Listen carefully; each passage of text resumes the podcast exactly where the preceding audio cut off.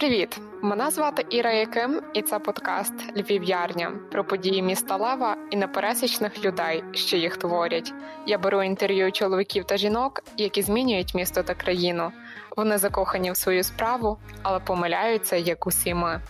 Разом ми шукаємо відповіді на питання, з якими не впорається Google. Подкаст виходить в карантинному форматі. Це означає, що гості виходять на зустріч у скайпі чи зумі. Сьогодні в гостях львів'ярні Артур Дронь. Нещодавно Артур випустив збірку поезій шостий гуртожиток. Артуре, вітаю! Привіт, Іра. Назва збірка символічна. Це вірші написані під час проживання в студентському гуртожитку. Артур, мій однокурсник. Ми разом навчаємось на журфаці в університеті Франка. Однак рядки його віршів зрідняться з відчуттями кожного студента незалежно від віку, адже колишніх студентів не буває. Тож розкажи, будь ласка, трохи про ідею, з чого все почалося. Почалося з того, що я просто писав трохи віршів. Це не було так, що я вирішив написати книжку, так і назвати, і аби потім Іра запросила мене в свій подкаст. Я просто писав вірші, а е, з часом, коли їх назбиралась вже достатня кількість, подумав, що непогано було би якось зібрати їх під однією обкладинкою, не знаю, в одній збірці. Це вже було осінню минулого року. То так і зробив в принципі. Починали з того, що просто, просто подобалось писати вірші, а вже деякі кращі вирішив оформити в книжечку. Це всі вірші, що є у збірці, вони написані суто за час проживання в гуртожитку. Е, чи різні є? Та, та там є різні, навіть мені здається, менші з них написані під час проживання в гуртожитку. Я почав писати її раніше, е, коли на першому другому курсі жив е, ще не в гуртожитку, але назва все одно символічна, тому що починав я писати ті з них, які мені найважливіші, коли вперше приїжджав в цей гуртожиток до друзів. Оці всі ліричні вірші це про людей, які живуть в гуртожитку номер 6 Героями цих віршів більшості з них ставали е, люди, які живуть в гуртожитку номер 6 Ну а потім, вже коли я там жив, то закінчую я її писати та вже проживаючи в тому гуртожитку номер 6 Тоді з твого дозволу я зачитаю уривок е, одного з моїх улюблених віршів.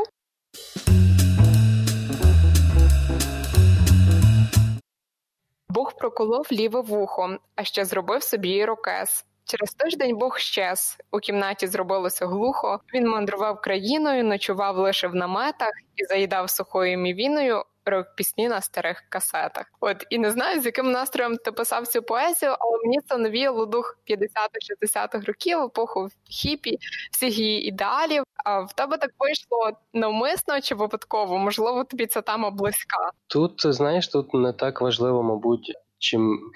Мені це вийшло не не спеціально і не випадково. Тут важливо в те, як це вийшло тобі. Я маю на увазі в тому, як це трактує собі читач. Я не прив'язувався ні до якихось там років чи е, суто до те, щоб передати якусь ідеологію хіпі, як тобі це не віло.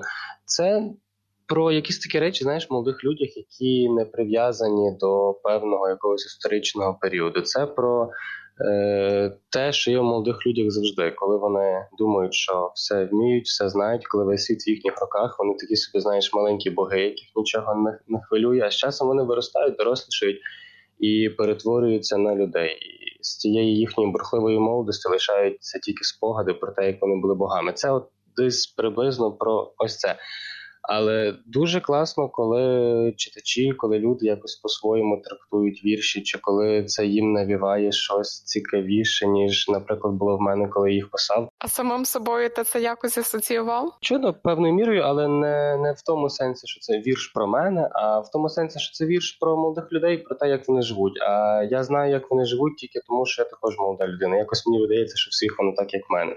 Тому це про мене в тому контексті, що я що я на, належу до до тих таких, знаєш, е, до до тієї молоді, яка думає, що що, що вона все знає, все вміє. Бо мені здається, що з часом ці життєві орієнтири трохи змінюються, і ми починаємо трохи по-іншому дивитися на на весь цей світ. А поки поки вони в нас такі, поки в нас світогляд такий, то було б добре, знаєш, якось закарбувати це, наприклад, вірш.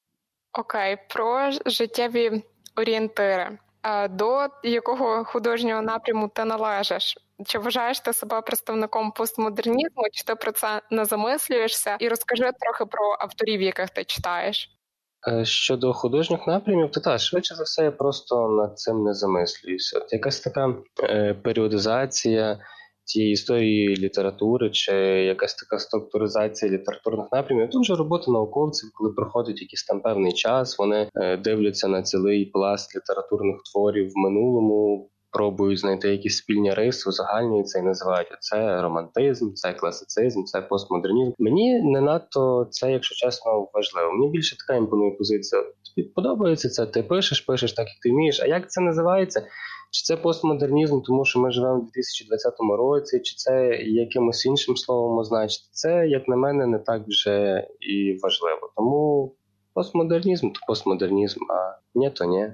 А щодо авторів, яких я читаю, дуже люблю Гемінгвея. От я палкий фанат Гемінгвея, але останнім часом я відкрив для себе дуже класного норвезького письменника. Вчора читав другу його книжку.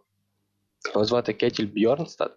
Це такий письменник і композитор. У нього дуже цікава серія книжок про молодого піаніста, про його становлення як музиканта, і там він такі теми піднімає. Ну, теми цієї смерті, теми закоханості і справи, яку ти яку ти любиш. Навколо цього крутяться всі всі три його книжки. Це така прям література, література так зносить просто від такого.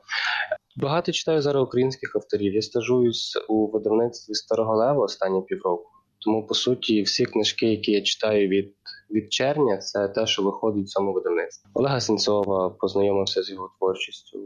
Романа Іларіона Павлюка прочитав. От щось щось таке. Дивлюсь, що видають в Україні зараз. Доволі цікаво. Щодо поезії, з якихось, якщо говорити про улюблених поетів, та то я дуже люблю Бродського. Я ну, з таких старших я дуже люблю Бродського і дуже люблю Ліну Костенко. Ці двоє то такий мені космос, космос просто. А от е, третє ім'я, яке я хотів назвати, це з трохи молодших. Я доволі багато читаю, доволі часто читаю вірші Сергія Жадана. І от мене, наприклад, постійно проблеми були з тим, що що мене порівнювали з ним, що не могло мене не вибішувати. Якщо знаєш, якщо в твоїй творчості хтось бачить когось іншого, то я не думаю, що це дуже добре. Це знаєш, щоб не зводилось до якогось пародіювання кращих за тебе митців. Я ніколи щось такого за мету собі не ставив, і мені ніколи не було цікаво писати схоже, як пише Сергій Жадан, чи як пише Йосиф Бродський, чи як пише Шефтес. Тому ті порівняння не надто мені подобають. Просто може йтися про наслідування, це зовсім інше. Це ж не обов'язково, що ти копіюєш, а е, просто береш когось собі за приклад, якісь або прийоми, або мотиви розвиваєш. Це зовсім не не мусить бути вжито в негативному контексті. Ну так, в цьому плані якогось такого літературного спадкоємства, то тут же трохи інша тема. Так. Окей, е, розкажи про твій ритуал довкола письма. Е, як ти пишеш, як ти це організовуєш? Чи це так, як розказує більшість творчих людей, що о, я йшов по вулиці, мені нагадку спала така ідея. Я носив за собою блокнот, записав собі і. Так сталося. Е, знаєш, не хочу видати з банальним, але швидше це якраз оцей другий варіант, як розказує більшість творчих людей. Ну, якщо ми говоримо суто про вірші, то тут немає якогось такого ритуалу. Знаєш, це напевне Якась така одна з головних відмінностей того, е, як ти пишеш якусь прозу, як ти пишеш вірші, тому що писати прозу це напевне вимагає такого більше такої більше дисципліни, зосередженості. Треба сидіти собі в тиші за комп'ютером чи за чим ти там пишеш і працювати. А з віршами воно ти можеш писати, коли їдеш в трамваї на чупринки, або коли гуляєш містом, можеш просто в голові обдумувати собі якісь цікаві образи, або складати слова, чи добирати рими до тих слів, до яких ти якось не вдається тобі їх дібрати, а потім прийти до додому і записати просто цілий готовий вірш. Тому тут швидше цей другий варіант. Якогось якогось одного ритуалу, напевно, у мене ніколи не було. Обдумаєш собі те, про що хочеш писати, обдумаєш якісь образи, складаєш це все, а потім а потім записуєш. Є радше звичка така одна. Мені здається, що не найгірша. Якщо пишу е, вірш, то ще нікому його не показую до якогось умовно наступного дня, коли дивлюсь на нього ще раз і пробую десь підредагувати, підправити, покращити, коли трошки такий свіжіший розум, і це вже більше не емоційний такий підбір слів, а більше раціональний такий. От то я закінчую писати, певний час воно відлежується, потім знову дивлюсь, якщо треба, підправляю трошки, вже тоді можу показувати. Хочу тебе ще запитати про світлини, якими ілюстрована збірка. Бо якщо поезія передає цілу гаму емоцій, то світлини такого більш монохромного характеру. І особисто в мене склалося враження, ніби е, цими світлинами ти хочеш е, замкнути читача у просторі того гуртожитку. Це гра на контрастах або щось інше. Тут бач, тут е, знову ж таки питання в тому, як це трактує собі читач. В мене не було на думці ні от створити оце відчуття, про яке ти говориш, до речі, цікаво дуже говориш. Е, відчуття замкнутості в гуртожитку чи гри на контрастах. Це була просто ще одна фішечка в книжку, аби не знаю, трошки більше передати атмосферу гуртожитську і законсервувати разом з тими спогадами, разом з тими емоціями, законсервувати от ще щось таке, як як фото конкретного гуртожитку. Про те, щоб створити цим якийсь особливий ефект, мови наче не йшлося. А я я взагалі вперше чую, що хтось про над, над цим задумувався, в когось це викликало якісь такі думки. Тому тут. Тут питання просто в того, в тому, як як це трактує собі читач. Якщо тобі видалось, що це створює відчуття якоїсь такої присутності чи замкненості в гуртожитку, чи цього контрасту між наповненістю віршів і монохромністю фотографій, то це мене тільки тішить. Дякую тобі. Дивись, е, що в мене така думка виникла, коли я перше читала збірку. От якось так склалося, що на фоні грав джаз, і мені спало нагадку, що тут дуже доречний такий собі тарантінівський прийом. Не знаю, коли аудіо на перший погляд абсолютно не зі змістом, але зрештою зливається в цілком механічну картину. Чи ти не думав про аудіосупровід у своїх поезій?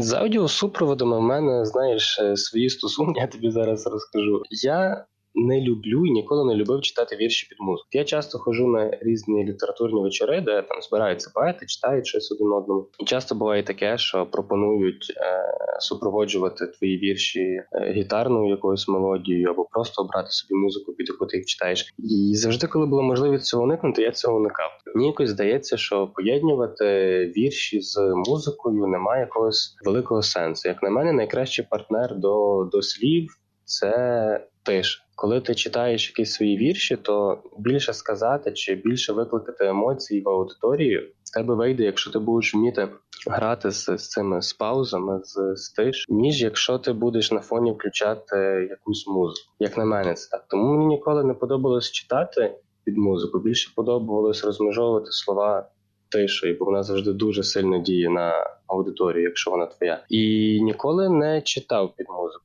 Мене зазвичай це тільки відволікає. Якщо хтось запропонує на ентузіазмі зробити таке, ти погодишся, схвалиш? Маєш на увазі, аби записати кілька віршів під музику, так? Та під музику, може, якісь відео. Ні, ну з відео це вже була б інша тема.